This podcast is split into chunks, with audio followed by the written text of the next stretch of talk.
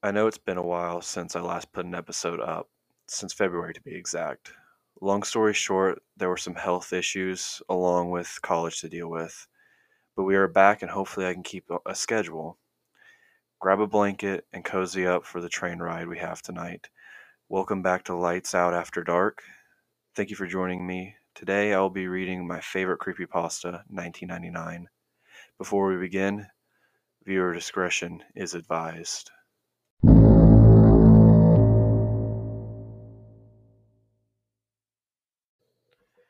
The year is 1999. That sentence brings me back to my senior kindergarten class when I was five years old, where we used to read out the date on the blackboard every single day. The year 1999 exists as a stain in my mind, as a memory that will not go away no matter how hard I try to forget it. 1999 marked the year I lost my first tooth, my first time on a plane, and unfortunately, the early loss of my childhood innocence that one memory that refuses to be wiped. It all started with the new old TV. At that time, Pokemon was the latest fad to hit the school. Pokemon cards, games, stickers, and the most popular, the TV show. So of course, every time I came home from school, I would stay glued on to the TV until Pokemon came on at 5. The only problem was that my dad watched the news at 5:30 and Pokemon episodes were back to back, which meant I had to miss an episode every day, something I whined on and on about. My dad got tired of hearing me complain every day. That must be why he went and bought another TV.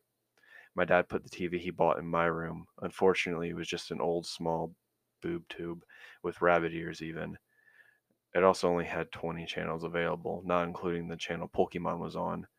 I recall I didn't care though. I was just thrilled I had my own TV in my room after surfing the ch- through the channels, I came to the conclusion that only channel 2, TVO Kids, was worth watching, so I watched that for a while. It wasn't for another few months until I discovered channel 21. One day in April, I was slipping through the channels trying to see if Pokemon was on. I pressed channel 21 into the remote, hoping there were more channels, and to my delight, there was. My dad was surprised too, but he let me watch it because it seemed like to have a kids program on. The channel was called Caledon Local 21, and later I found out it was indeed broadcasted from the town of Caledon, Ontario, very close to my city. The shows I saw on Caledon Local 21 looked poorly made, and I never understood what was going on in them half the time. However, as I grew up, every time I thought of that channel, I realized more and more how messed up the shows were, and I had to ask myself, what the fuck was I watching? The following is a list of shows and episodes I remember seeing on Caledon Local 21. How I remember such detail even disturbs me, but I guess things like that stand out in your mind for a while. There were only a few shows I could find on the channel, probably because the channel was only operational between the hours of 4 and 9 p.m. April 1999, Mr. Bear Cellar, episode 12.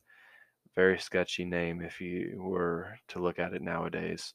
The show featured a guy wearing a bear mascot costume who got a new visitor into his cellar every day. It was always a kid. The show was filmed with a camcorder and not a very good one either. The police asked me a lot of questions about this show. This episode started with Mr. Bear sitting at a table playing checkers by himself. He sat there playing for a bit until there was a knock on the door. The camera was then looking up the stairs at the door. There was another knock. Mr. Bear climbed the stairs and opened the door to reveal two young children. One was a boy about my age, and the other was a girl who looked about eight. Mr. Bear danced in delight and then started talking to the kids. I couldn't hear any of them that well, I remember. Mr. Bear then asked the kids into the cellar, which was quite dark, only lit by a small oil lamp on the table. I can't really remember that much more, except he was singing a song which I couldn't hear too well either, probably because of that large bear mask. The episode ended with them playing hide and seek with the kids hiding in a closet and Mr. Bear counting. May 1999, Soup and Spoon. I don't think this was even a show. I think it was more of a special movie thing. All I know is I stopped watching Caledon Local 21 for a while.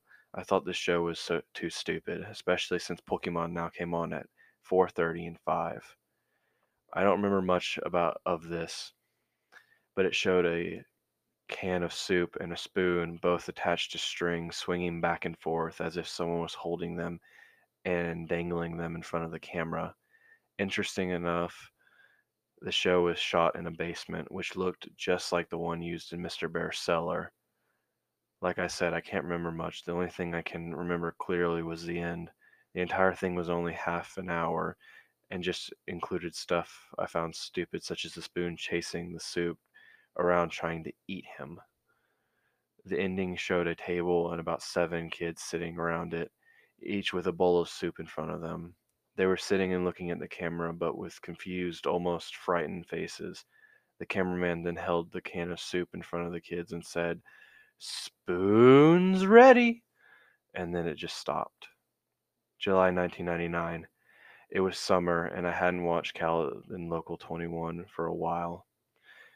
Until one day, when I slept over at a friend's house, I decided to check it out again. My friend had gotten a TV in his room for his sixth birthday, so we stayed up very late. For us, 9:30 was very late and watched TV. That's when I remembered Channel 21 and brought it up to my friend. We decided to see if it was on, and to our surprise, it was. They must have changed the broadcasting time. Mr. Bear's Cellar, episode 23. This episode was entertaining for my friend and I, mainly because it had swearing.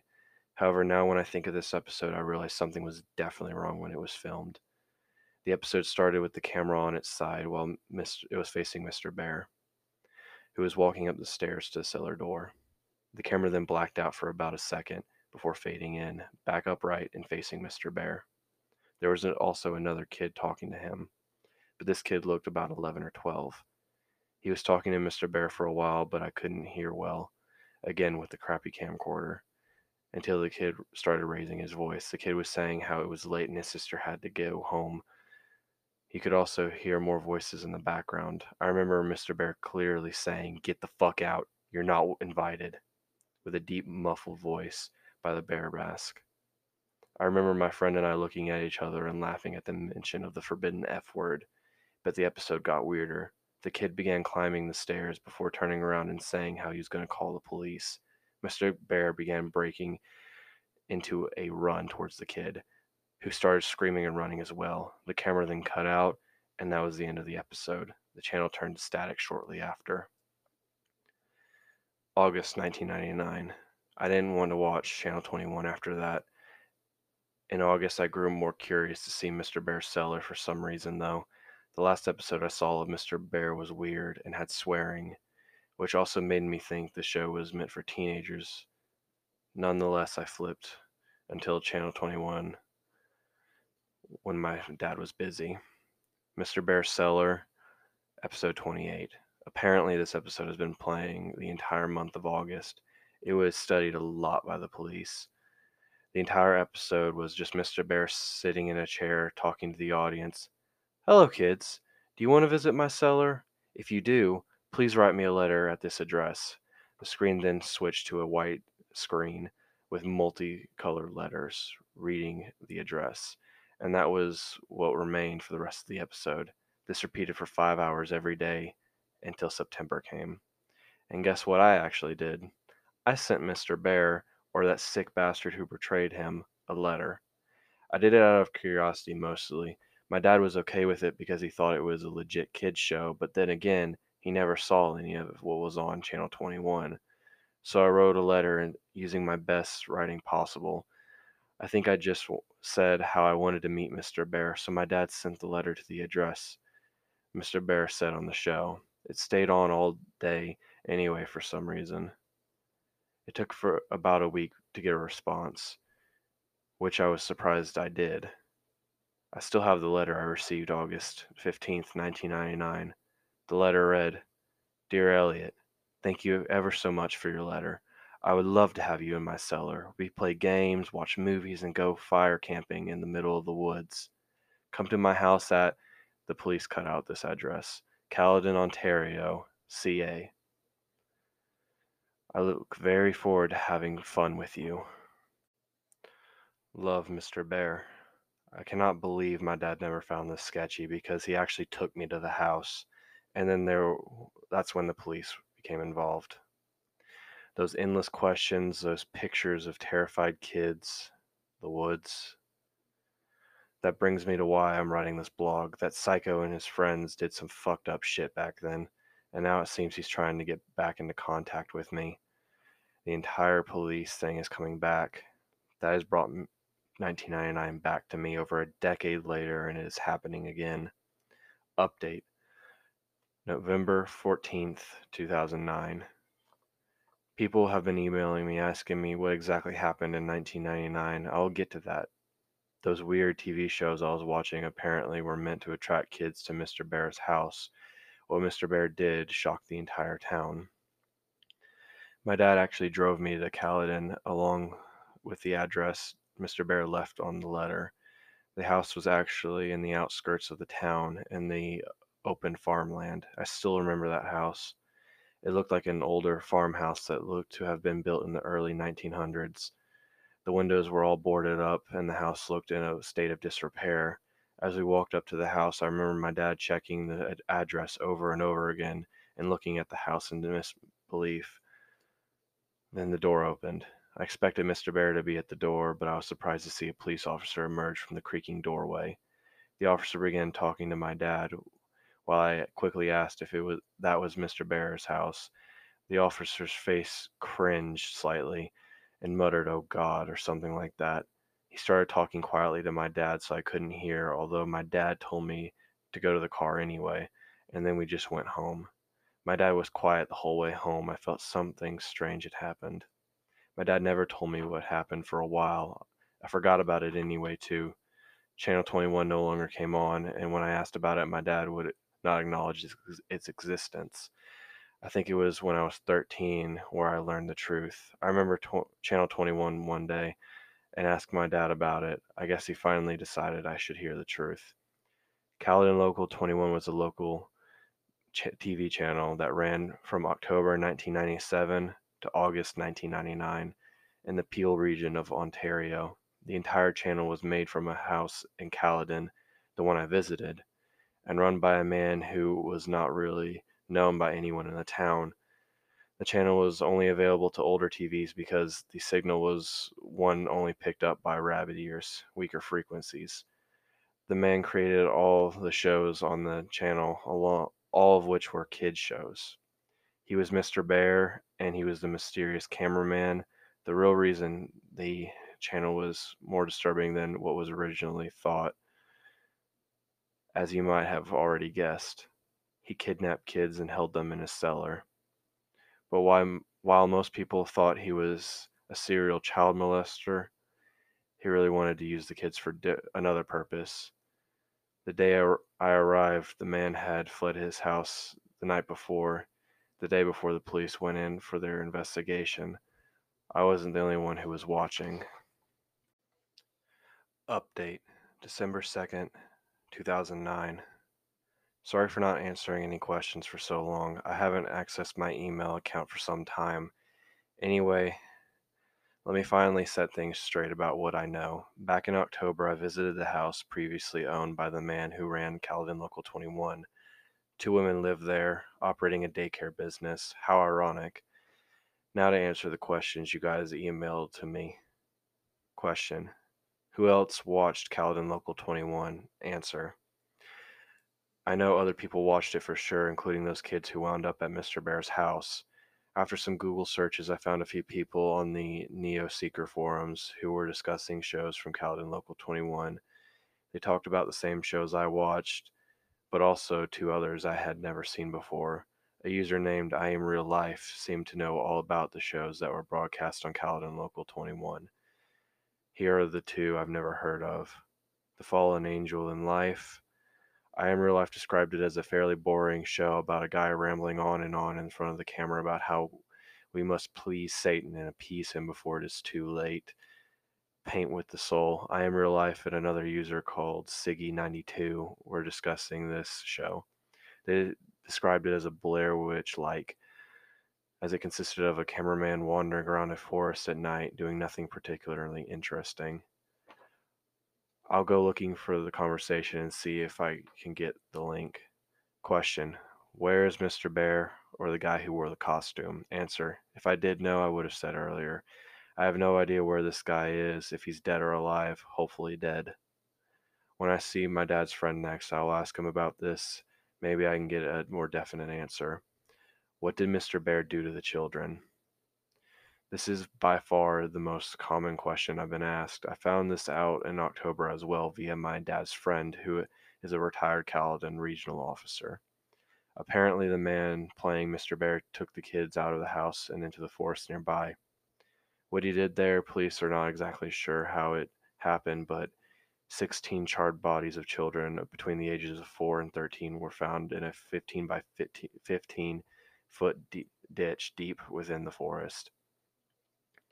My dad's friend did not want to go into exact details, but I'm seeing him next Thursday anyway, so I so maybe I can extort more information from him anyway. That's all I have for now. Thanks for keeping an interest in my blog. I will get try to gather as much information as I can for my next post. I've actually been getting pretty interested in this myself. It should be my right to know what the hell happened. Update January 14th, 2010. I'm sorry I haven't posted anything for a while. I lost I kind of lost interest in this blog since I hit a standstill while looking for more information about the identity of the owner of Caledon Local 21. However, a few weeks ago I struck gold. I found some answers surprisingly from the father of a kid I used to babysit. He lives just across from my street and I used to look after his kids when they were younger.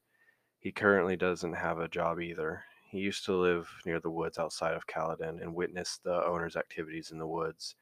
His name is Anthony Polo. When he lived in the small bungalow outside of the woods, he would often venture in to smoke a joint of marijuana or two before returning to his work as a woods craftsman. Polo described that sometimes he would hear voices of children coming from deeper within the woods, as well as a glowing light off in the distance.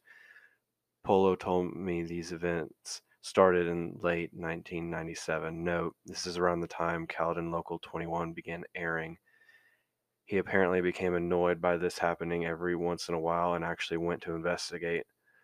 Polo then described what the whole scene looked like when he got there there was a group of kids, he said about 13 or 17, and ages 5 to 12, gathered around a large fire pit with a burning fire.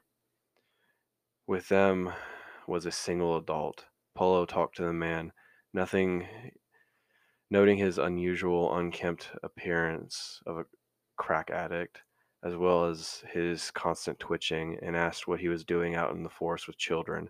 The man said they were out on a camping trip, something they did frequently. Polo, not suspecting anything, Caledon was one of the lowest crime rates in Canada, simply left it at that and told them to be quieter.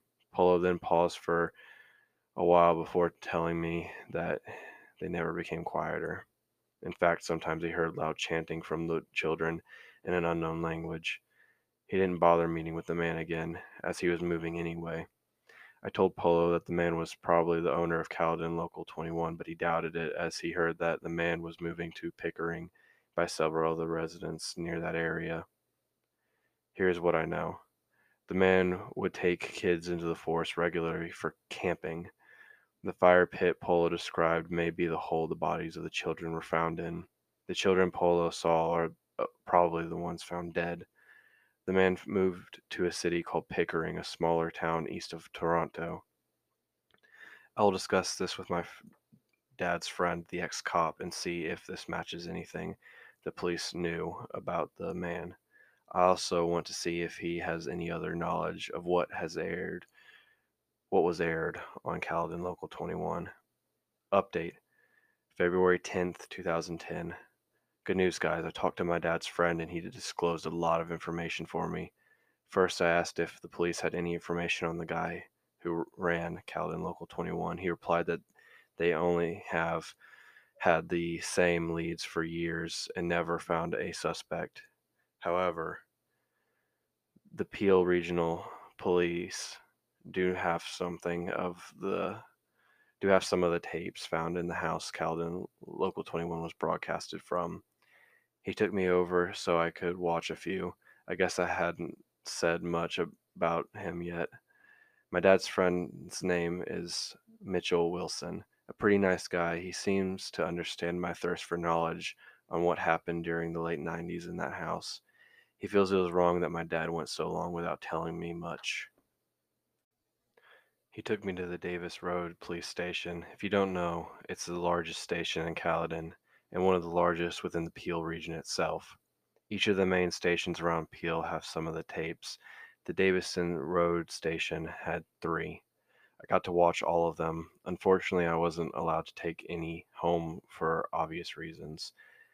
Paint Within the Soul, episode 10 Garbage Thrown Away. Paint with the Soul was one of the shows that I Am Real Life and Siggy 92 discussed on Neo Seeker. I told the police about this and they informed me that 12 episodes of this show were made and broadcast between December 5th, 1997 and January 8th, 1998. Exactly as I Am Real Life and Siggy 92 described, the episode opened with the cameraman wandering around in a forest. It appeared to be during the evening as it seemed the sun was setting. The cameraman walked along a path until he got to an area where there was a lot of garbage laying in the leaves. The camera looked around at the various wrappers, bottles, bags, and boxes, making sure each item got a few seconds of screen time. The camera then focused in a single area before the man spoke. I recall he spoke in a very timid, quiet voice, and I swear I've heard it somewhere else before like on another Caledon Local 21 channel. I could barely hear what he was saying, but he mainly talked about how humans are garbage or something that had to do with saving ourselves by cleaning up the garbage, us. It sounded real stupid, but it but still a feeling of dread came over me. I mean, that forest was possibly where those bodies were found, right? Mr. Bear Cellar, episode 25.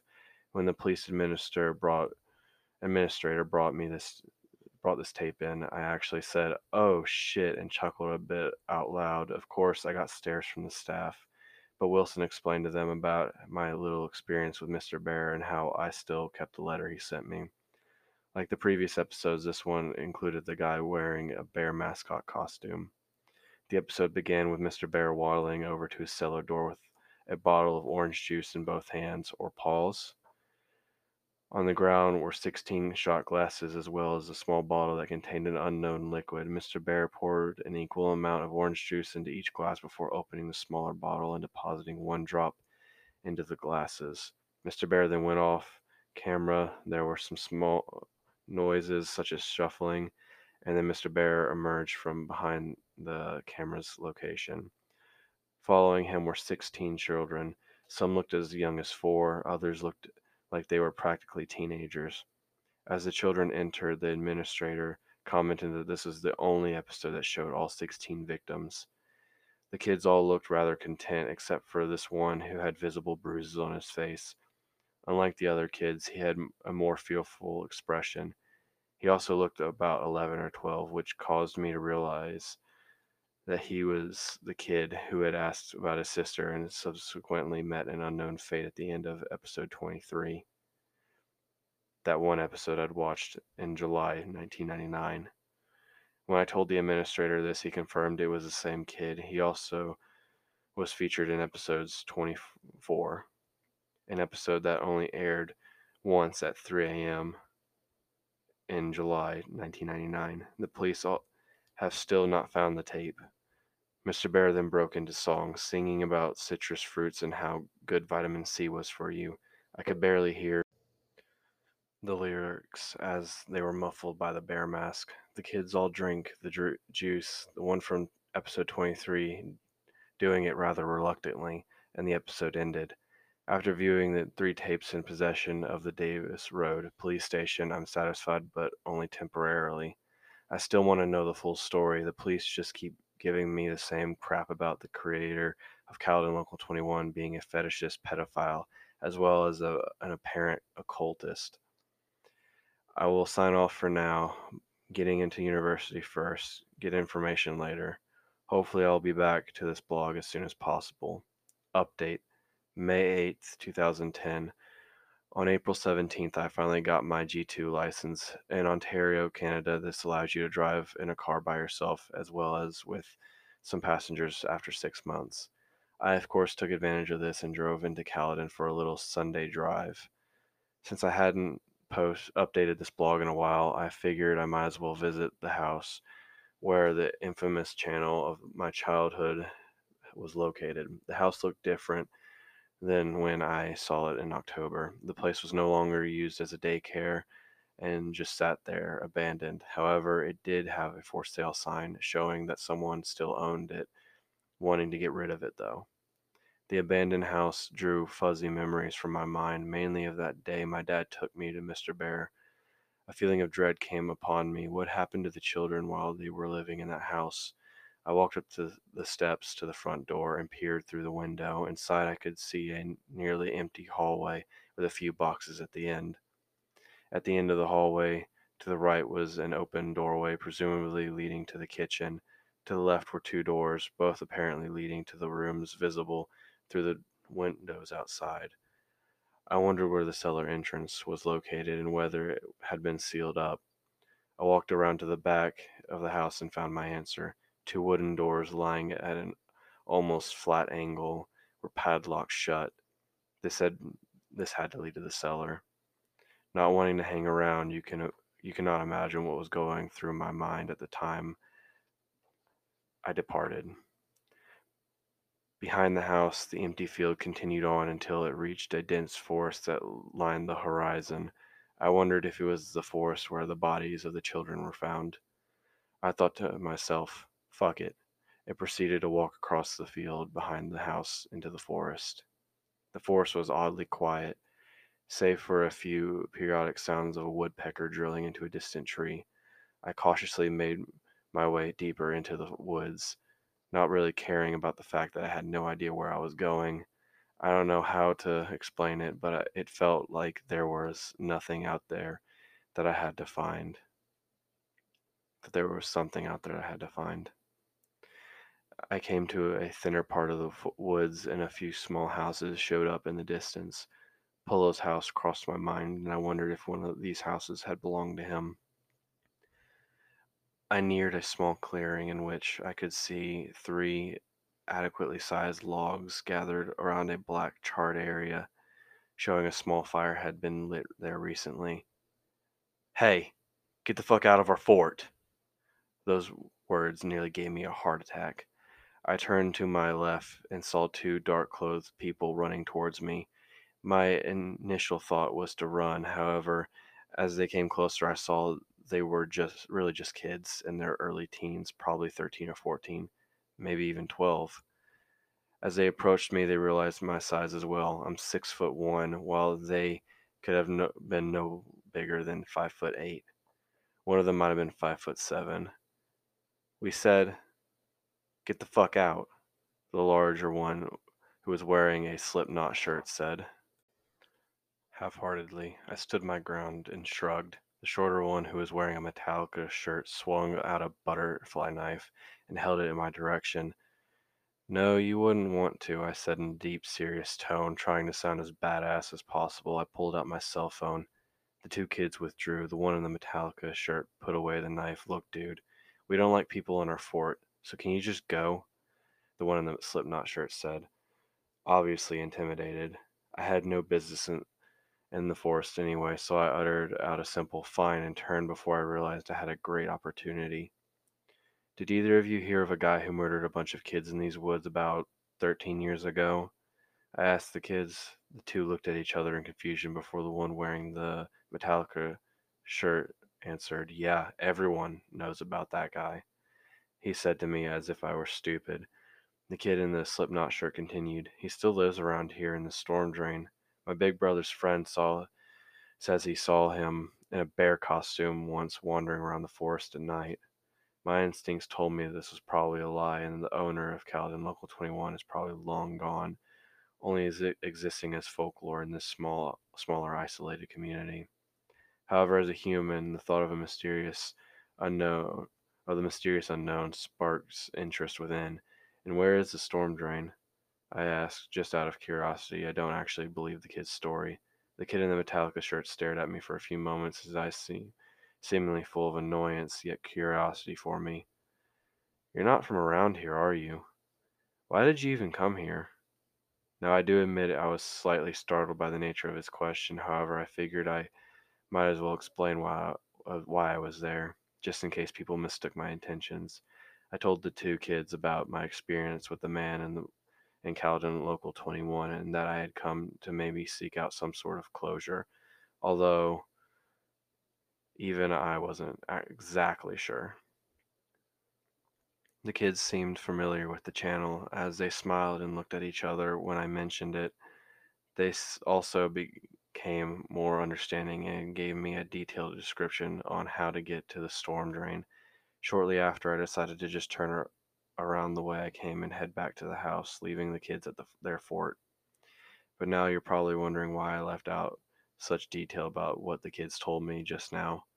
It it is because I'm choosing to conclude what I gathered now. Here's what the kids told me in detail. The storm drain lies around ahead of the kids' fort, the same direction I was heading. The drain ends at a small river where access water is drained out.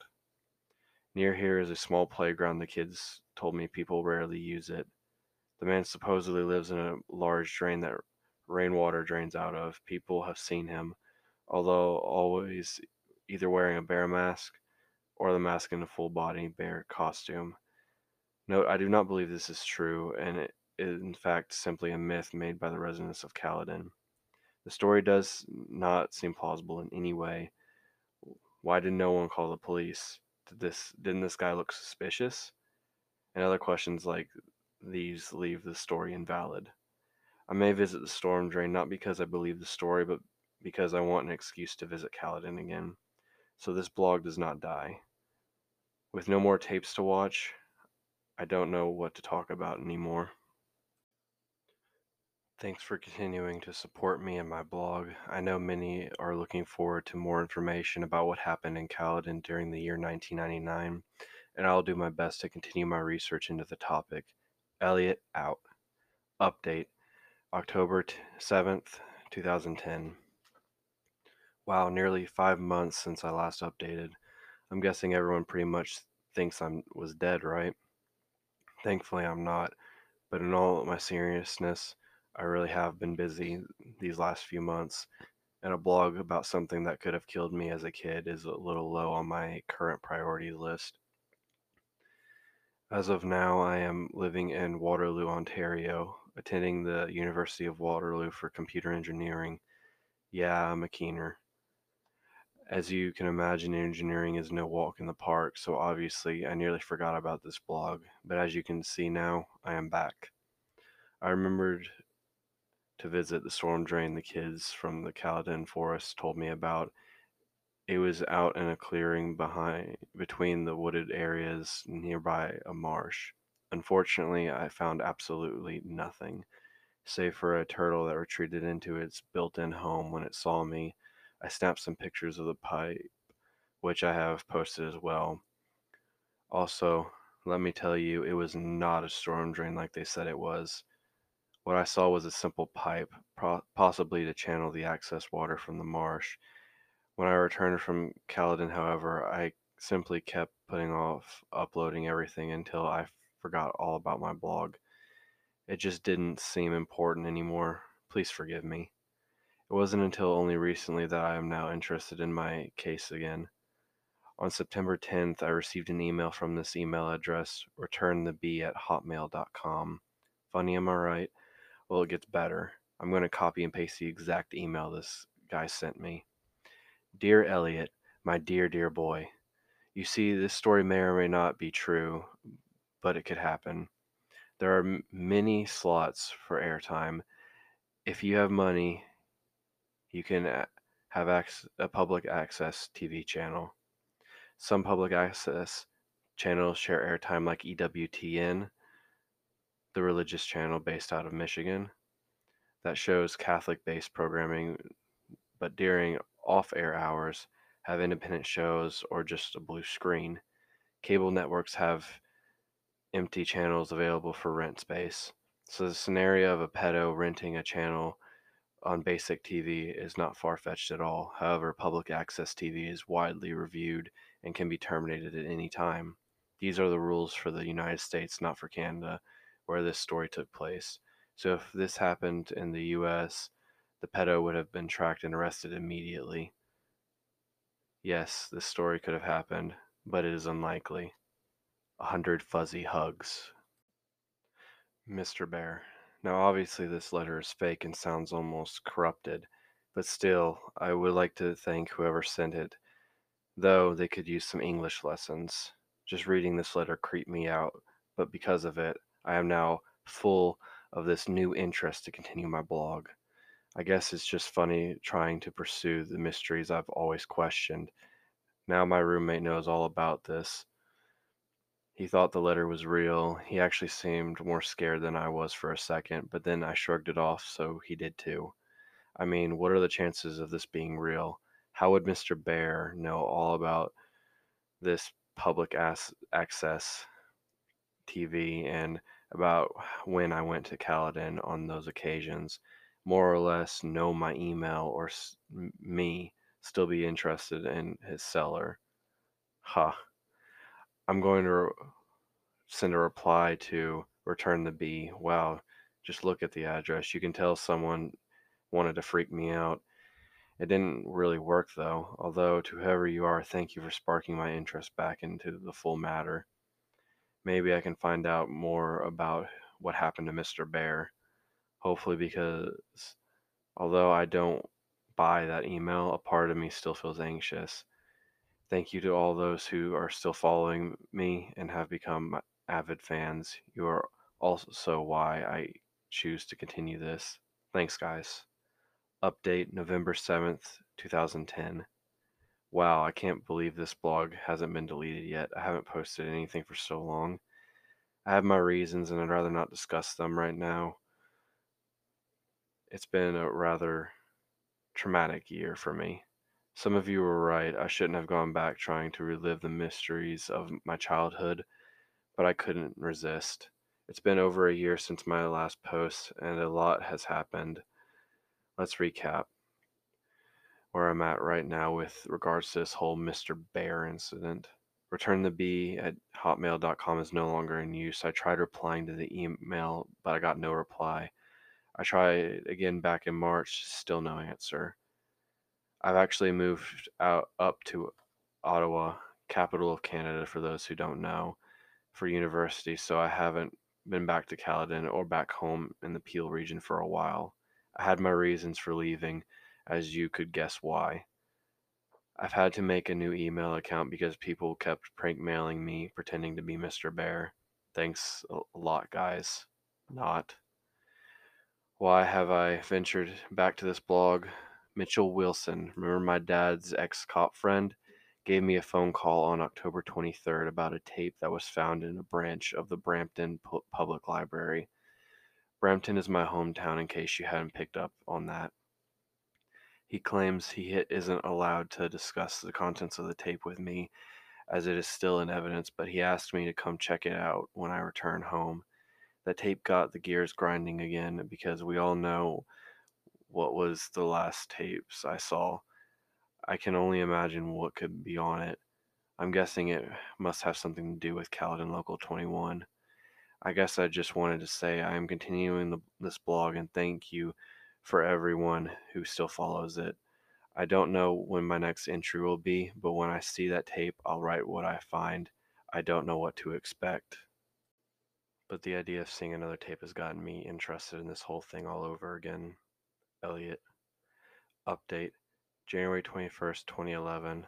It has been a long year for me. University has been giving me the usual sleepless nights, especially since I transferred to Ottawa, which is the place to party sarcasm. But now I'm back home with my dad in Brampton, the town I grew up in. I got home on the 18th of December and I've been visiting with friends and family, or at least that's what I would rather have done.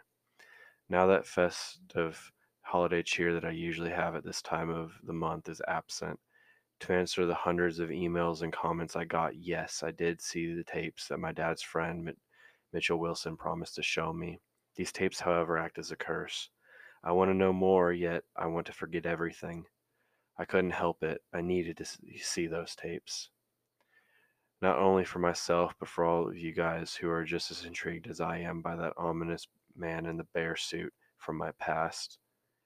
However, after viewing those tapes, I feel that pit of dread deep inside of me once again. That feeling where I know that all those kids in those videos are dead, that I could have been one of those kids, and that humanity is a dark, dark place. You haven't skipped this paragraph. If you haven't skipped this paragraph for the juicier details below, thank you for listening to my rambling. On Friday, January 21st, I called Mitchell Wilson and asked if there was a time where I could come by and view the tapes. Things were pretty slow at the station because of a snowstorm, so he said I could come down any time that day. The tapes were located at a branch not too far from me, so I braved the sl- slushy roads and terrible Brampton drivers and made my way to Peel Regional Police Station, located at the Bramalea, City Center. I met Wilson at the front desk where he led where he then led me up to the second floor and into a small office. He instructed me to have a seat and wait while he went and got the tapes. Before leaving the office, he turned to me and said, I know you're curious, but are you sure you want to do this? Of course I did, or at least I thought so. Besides, Wilson's friend had pulled a lot of strings to get me in there, and I don't want to waste the opportunity. This particular station had four tapes on hand, I was only allowed to watch a few minutes of footage, however, because the fourth tape was apparently too damaged to be played in, on v, VCR. Mr. Bear Cellar, episode 30. Mr. Bear never ceases to disturb me, especially after what almost happened when I was younger. This episode took place outside in the forest at dusk, making it sim- slightly hard to see, especially considering the quality of the film, a trademark of anything from Caledon Local 21. The episode started with the camera being held in the paws of Mr. Bear, aiming it at himself. That bear mask. It looked more sinister in the shadows of the trees. The unmistakable muffled voice spoke up. Hello, children. Today I will be doing a wonderful thing for my friends. I will be delivering them to a faraway land where they will surely be happy. Mr. Bear turned the camera around to show an ATV with an attached trailer. But what stood out the most was the tra- was that the trailer contained seven motionless children lying side by side. Th- this is the first load, but more will be on their way soon. Mr. Bear turned around and pointed the camera at the at a large burlap tarp on spread on the ground. He picked the tarp up, revealing a large hole that must have been at least 12 feet deep and maybe about 15 feet wide. The rest of the episode consisted of Mr. Bear taking each kid and dropping them into the hole. I asked Wilson if they were dead, to which he shook his head and replied, Not yet. Soon all the kids were in the pit. Some were in awkward positions due to being tossed in, but they remained unconscious. The vitamin C will surely help these children on the great journey that awaits them, Mr. Bear mentioned as he panned the camera towards multiple bottles of gasoline beside a bush. The camera zoomed into the bottles as Mr. Bear hummed before the episode ended. Wilson revealed to me that these were seven of the 16 victims found burnt to a crisp. The gasoline is what the man playing Mr. Bear used to light them on fire, a pit full of burning children. Who the fuck would do that? The feeling of dread found me once again when I realized I could have been one of those kids. Wilson then explained to me that he had previously lied and that the fourth tape, owned by the Bramalea police branch, did indeed work and contained the filming of the actual burning. However, he felt that I wouldn't be able to handle the disturbing and graphic nature of the episode. And you know what? Maybe I can't. I don't even want to see it. I'm satisfied for now. But I just need some time to get myself together. The thing is, the man who ran Caledon Local 21 is still out there. More to come soon. Elliot. Once upon a time, there lived a boy named Elliot. Elliot was a clever boy who loved playing with his friends. One day he watched a lovely television about a bear and his, fri child, his children friends. The children loved helping each other as good children should, but they also loved the bear. The bear loved the children since the children were so good at helping him and the fallen angel. The children and the bear wanted to play forever with the help of their friends, but the fallen angel needed even more help, so the children had to give the ultimate sacrifice. But that's what friends do, Elliot. They help each other. Help us, Elliot. Burn with us, Elliot. I want you, Elliot. He wants you, Elliot. Come back to my cellar. Pretty please with sugar and icing on top. Mr. B. Update April 5th, 2011. I wanted to update more. I truly did. However, certain circumstances had turned me off the whole Caledon Local 21 thing. I've since then had hundreds of emails about my blog and was even in contact with a magazine about my story. But now is the time to come clean to everyone. Where I have been for an entire year, the story of Pandora's box is true, and I have opened it. I opened it last June when I watched the fourth tape in possession of the Brim- Bramalea police branch. The whole subject I like to address is the number of joke and fake emails I've been getting from people claiming to be Mr. Bear. Let's start with the fourth tape, and this is what traumatized me into stopping my search temporarily. After a few weeks of playing silent, I decided to ask Mitchell Wilson if I could view the infamous fourth tape he had talked about. I don't know why, I just felt like viewing that tape would give me some closure. Wilson was obviously reluctant to show me, but I was persistent. He gave me an offer. If I was still interested by the time I turned 20, he would show me the tape. Not being able to do much else, I just played the waiting game. By the time I turned 20 in June, I was definitely still interested in viewing the tape. I gave Wilson a call in which he admitted that he had hoped that I would forget about asking him again, but I was not taking no for an answer. You really do not need to see it, he kept telling me, but I did need to see it. I had to at this point. Sure enough, he invited me to the Bramalea branch one Monday morning. Having watched every Saw movie film and a video of animal slaughterhouses in my ethics class, I was sure I could be able to handle whatever the tape could throw at me how optimistic I was. Mr. Bear Cellar, episode 30. When Wilson went to collect the tape from evidence, the officer in charge of the evidence room shook his head at me, his face saying, What are you doing? Wilson explained that this tape includes the last known episode of Mr. Bear Cellar. I rightfully assumed that I would be seeing the fate of the children. I began to feel a sense of dread. The episode opened inside a forest, the usual one from the previous episodes. This fact took me a while to realize because it was night. The trees and leaves just looked like shapes dancing around in the darkness. A faint glow of light was present on the right side of the screen. There wasn't any apparent audio. It appeared to be a windy night, yet the trees weren't making any noise. Clearly, the camera began to pan towards the glow, revealing smoke rising from a hole with the tips of flames peeking over the top. Wilson paused at this point. Are you sure you want to see this? He asked me. I insisted on it, even though a voice in my head was telling me not to. The video continued. The cameraman moved towards the hole, showing a pit of fire.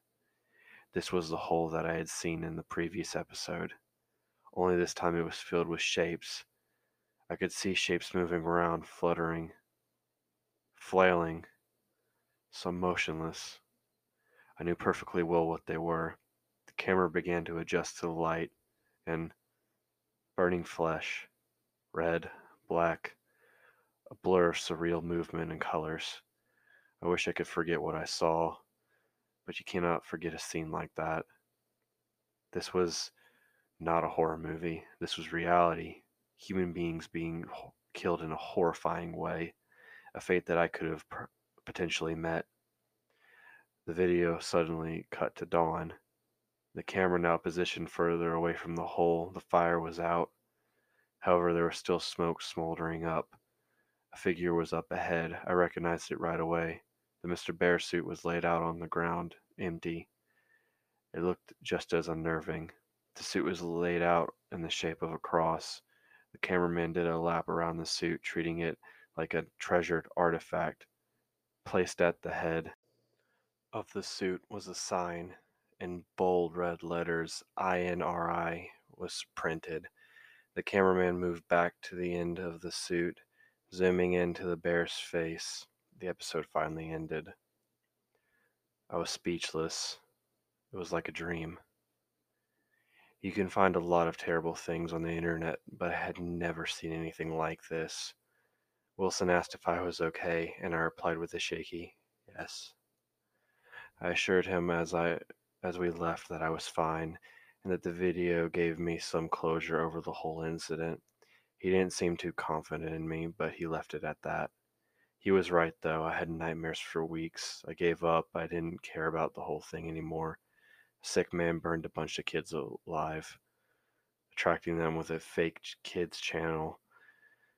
I could have been one of the, his victims, yet I'm still here. I suppose I should be grateful, but I feel guilty.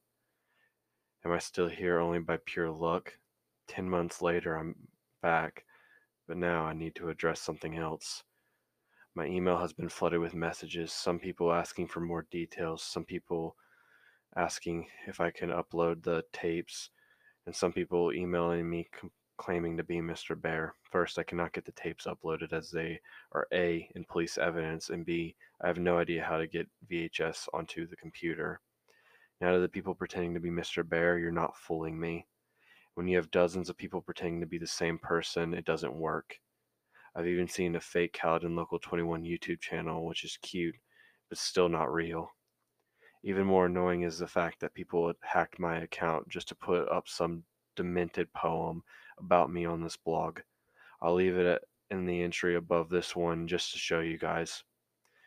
I've contacted my webmaster about the entry and was told that the entry was posted on Halloween. Oh, spooky! Attached to the email paint with B at AOL.com, which I assume is another joke email. I'm over episode 31 now. The images of what I saw will stick with me for a while, but I want to do one last hurrah. I want I will get into contact with Mitchell Wilson again and hopefully get some of the tapes, get set up with some of the tapes and possession of the other Peel police branches. I'll try to update you guys as soon as I can. I'm sure this won't take so long again. Thank you to everyone who still reads this. Elliot.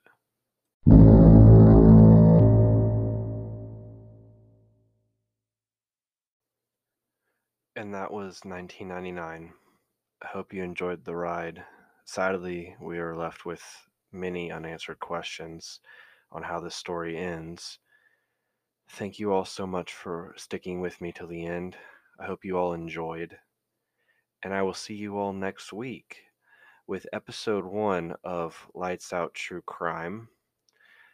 I hope you all are excited as I am. It has been a long time in the works. I know I've made many excuses to some in the past when the next episode will happen, but nevertheless, I'm back and I have motivation for days. Anyways, there is a Facebook and an Instagram account for the podcast. If you'd like to give us a follow, that'd be great. I'll post as much information as possible to update you guys on when an episode's coming out or if I have to postpone an episode. But, anyways, this has been Lights Out After Dark. Goodbye and sweet dreams.